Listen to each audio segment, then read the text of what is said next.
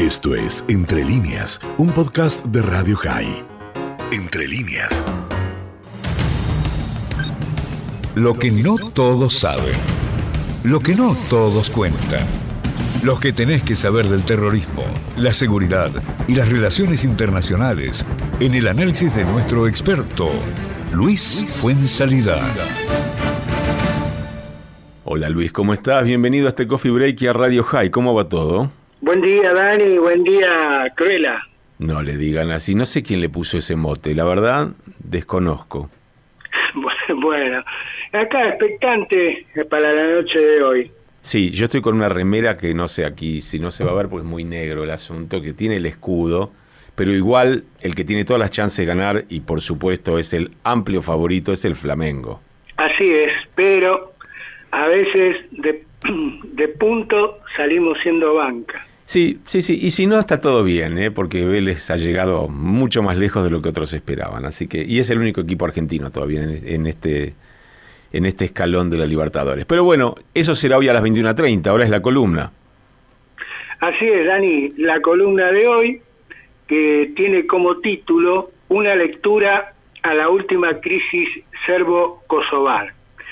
Y bueno, voy a, ayudarme de una reseña histórica para que se pueda entender esta crisis que es recurrente entre serbios y kosovares.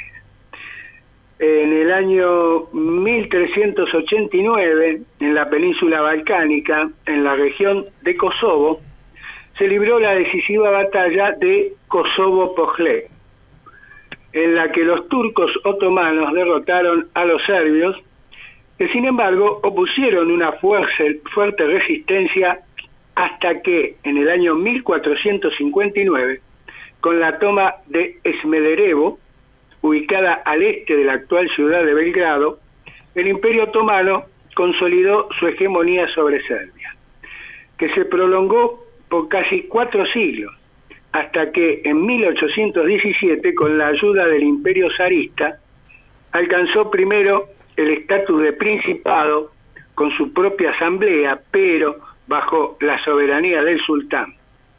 Más tarde, tras la guerra ruso-turca de 1828 al 29 y con la firma del Tratado de Andrianópolis, Serbia obtuvo mayor autonomía y le siguió un periodo de luchas intestinas entre dinastías Obrenovic y Karageorgievich, hasta que nuevamente, tras una nueva guerra entre los imperios zaristas y otomano en 1877 al 78, y con Serbia aliada de los rusos, derrotaron finalmente a las fuerzas del sultán. Y en ese año, 1878, el Congreso de Berlín reconoció la independencia de Serbia, aunque con los Obrenovic se volvió dependiente del imperio austrohúngaro.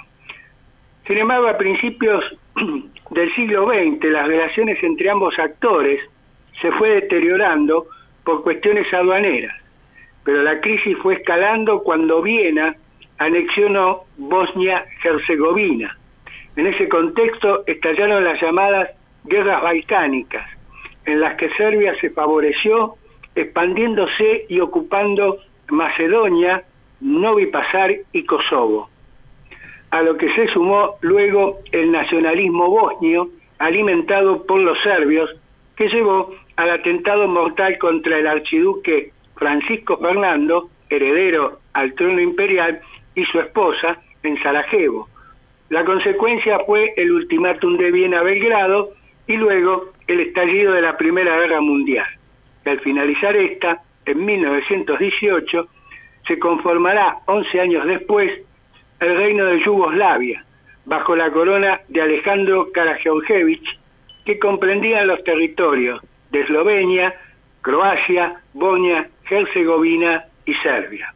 Ahora bien, durante, la segunda, durante el segundo conflicto mundial, Yugoslavia fue ocupada por la Alemania nazi, que se enfrentó a la tenaz resistencia de las fuerzas partisanas lideradas por Josip Broz, Tito, militar y político comunista que tras el fin del conflicto fue el arquitecto de la moderna República Federal Socialista de Yugoslavia, distanciándose de la órbita de Moscú y uno de los artífices del movimiento de no alineados en 1955. Y mientras gobernó hasta su muerte en 1980, las distintas unidades estatales, Serbia, Croacia, Bosnia-Herzegovina y Eslovenia, se mantuvieron unidas. Luego sobrevino un proceso de desintegración que a excepción del caso esloveno, el resto, el resto quedó inmerso en un largo y sangriento y complejo conflicto armado donde las limpiezas étnicas, los crímenes de guerra y de lesa humanidad fueron moneda corriente en particular por parte de Serbia. En el caso particular de Kosovo, hasta el siglo XVIII estaba poblada mayoritariamente por serbios que escapaban de las persecuciones del que eran víctimas por parte de los otomanos. Y ya para 1913, Serbia ocupó la región como consecuencia de la Segunda Guerra Balcánica. Luego, en 1918, al finalizar la Primera Guerra Mundial, formará parte de Yugoslavia con el estatus de provincia, mientras que durante la Segunda Guerra Mundial fue anexada a Albania por los italianos, pero tras concluir el conflicto volvió a, su, a la situación anterior. Ya en etapa de posguerra, las relaciones entre Albania y, la Yugoslavia de Tito se volvieron tensas y conflictivas debido a la población albano-kosovar de Kosovo, que en 1968 pretendió ser considerada una república más dentro de la Federación Yugoslava. Y si bien no lo consiguió, por la Constitución de 1974 sí se le concedieron ventajas políticas, económicas y culturales. Por el caso, un parlamento local. Pero las tensiones siguieron y fueron escalando y muchos serbios emigraron. Con la muerte del mariscal Tito, los nacionalismos hicieron eclosión y en 1981 Kosovo solicitó nuevamente el estatus de república lo que provocó una violenta represión del gobierno de Belgrado y en 1988 con Slobodan Milosevic como líder del Estado serbio, declaró el estado de excepción en la provincia, además de anular la autonomía kosovar que establecía la ya señalada Constitución del 74. Dos años más tarde disuelve el Parlamento y otras instituciones políticas y culturales kosovares e inició una campaña de depuración étnica y de colonización de serbios que emigraban de Croacia y Bosnia, perpetrándose crímenes de guerra y lesa humanidad donde el componente religioso no estuvo ausente, cristianos contra musulmanes, pues los serbios son mayoritariamente cristianos ortodoxos, mientras la mayoría kosovar es musulmana para 1991, a través de un referéndum clandestino, se declara la República de Kosovo y como presidente a Ibrahim Rugova, de perfil pacifista. Sin embargo, cinco años después, jóvenes kosovales forman el Ejército de Liberación de Kosovo, o UCK, con centros de entrenamiento en territorios albano y macedonio, iniciando acciones armadas contando como una de sus principales fuentes de financiamiento las organizaciones narcotraficantes albanesas. Además, con el tiempo se apartan de los postulados de Ugova, que solo buscaba la autonomía de la región, mientras que el UCK pretendía la independencia o en su defecto formar parte de la Gran Albania. En 1998 intervienen los Estados Unidos, proponiendo el mantenimiento de las fronteras yugoslavas y para Kosovo una autonomía a la altura de un Estado soberano. Y un año más tarde, el 15 de marzo de 1999, el grupo de contacto, conformado por los Estados Unidos, el Reino Unido, Francia, Alemania, Italia y Rusia, propone, primero, elecciones libres en Kosovo bajo el control de la Organización de Seguridad y Cooperación Europea. Segundo, la continuación de los juicios por delitos de lesa humanidad y crímenes de guerra. Y tercero, la liberación de presos políticos. Pero al mismo tiempo, Washington garantiza a los kosovares la constitución de un protectorado bajo tutela de la OTAN, que es rechazado por Serbia, lo que resultará en la intervención militar de la Alianza Atlántica, que fue rechazada por Moscú, aliada histórica y estratégica de Belgrado. Esta es quizás el primer cortocircuito significativo entre la Rusia postsoviética y la OTAN. Este conflicto, calificado como guerra humanitaria, en realidad buscaba consolidar los siguientes objetivos de Washington. Primero, contener la alianza ruso-serbia, que se reflejaba en el terreno con la presencia de unos 100.000 combatientes rusos voluntarios. Segundo, reforzar la unidad de la OTAN en pos de objetivos iniciales, pues Italia y Grecia expresaban sus dudas sobre las operaciones militares. Sin embargo, esta estrategia tenía sus puntos débiles, pues los políticos evaluaban al conflicto como breve y de fácil resolución, mientras que los estamentos militares tenían una visión opuesta, lo veían como largo y de difícil resolución, a lo que se suman los intereses de la administración demócrata, de no entrar en operaciones terrestres que causarían bajas estadounidenses y que se traduciría en un costo electoral para las elecciones generales del 2000. Y finalmente, lo que provocó fue un apoyo masivo a Milosevic por parte de los serbios y favoreció la solución negociada por Rusia. Y es así que las operaciones finalizaron en junio de 1999, las que también causaron muertes de civiles o como se denominan daños colaterales. Terminadas las acciones militares, se conformó la CAFOR, una fuerza de la OTAN bajo el mandato de las Naciones Unidas con la misión de brindar la seguridad y la paz en Kosovo, que en el 2008 declaró su independencia, la que fue reconocida por 100 países, entre ellos Estados Unidos, pero rechazada por Serbia y no reconocida por Rusia. Hasta aquí una apretada síntesis histórica de las complejas y conflictivas relaciones entre Serbia y Kosovo. Ahora bien, en el presente escenario europeo, con una guerra activa entre Rusia y Ucrania, esta, eh, esta, es decir, Ucrania, apoyada por la Unión Europea y armada por los Estados Unidos y la OTAN, la pregunta es, ¿qué originan las tensiones actuales entre Serbia y Kosovo? En principio, se debe a que el gobierno de Pristina dejó de reconocer la validez de los documentos de identidad serbios para el cruce de la frontera común, al igual que las matrículas de vehículos otorgadas por Belgrado, medidas que debían entrar en vigencia eh, a principios de agosto.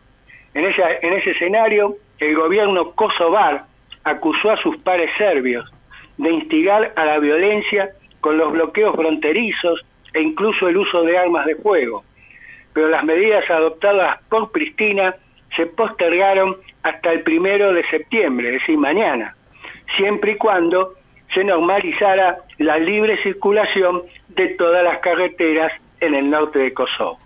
Obviamente, ante la escalada entre las partes, intervinieron representantes europeos y el embajador estadounidense Jeffrey Hovenier, lo que fue agradecido por el primer ministro kosovar Albin Kurti, mientras que su igual, la serbia Ana Mavic, declaró que su país no fue quien provocó la crisis y que es una muestra más del maltrato dado a los ciudadanos serbios de la provincia y un incumplimiento de los acuerdos internacionales y que Serbia reclama la paz y la estabilidad de la región. Demográficamente, en el presente, el colectivo serbio en Kosovo es solo de 3,4% de la población y habita en sectores cercanos a la frontera con Serbia, quienes utilizan documentos y patentes serbias, rechazando la autoridad del gobierno de Pristina, en un Kosovo que el 91% se corresponde a la comunidad albano-kosovar. Mientras tanto, se pusieron en alerta las fuerzas de la CAFOR, un contingente de aproximadamente 3.770 soldados de la OTAN que bajo el mandato de la ONU, como ya lo señalé, están emplazados en Kosovo en vista de episodios como los sucedidos el año pasado, en que casas de la Fuerza Aérea Serbia sobrevolaron la frontera común. Finalmente, el 27 de agosto próximo pasado, los gobiernos serbio y kosovar alcanzaron un acuerdo con la mediación de la Unión Europea que solucionó la disputa sobre el reconocimiento mutuo de documentos de identidad y matrícula, tal como lo declaró el ministro de Relaciones Exteriores y Seguridad de la Unión, Josep Borrell, junto al presidente serbio, Aleksandar Vučić, y el primer ministro kosovar, Albin Kurti, aunque este último también ha manifestado que detrás de las actitudes de Belgrado está Moscú, que tiene tanto en el gobierno de Vučić en Serbia como en el de Orbán en Hungría a dos peones de su estrategia geopolítica para complicar la situación dentro del bloque europeo.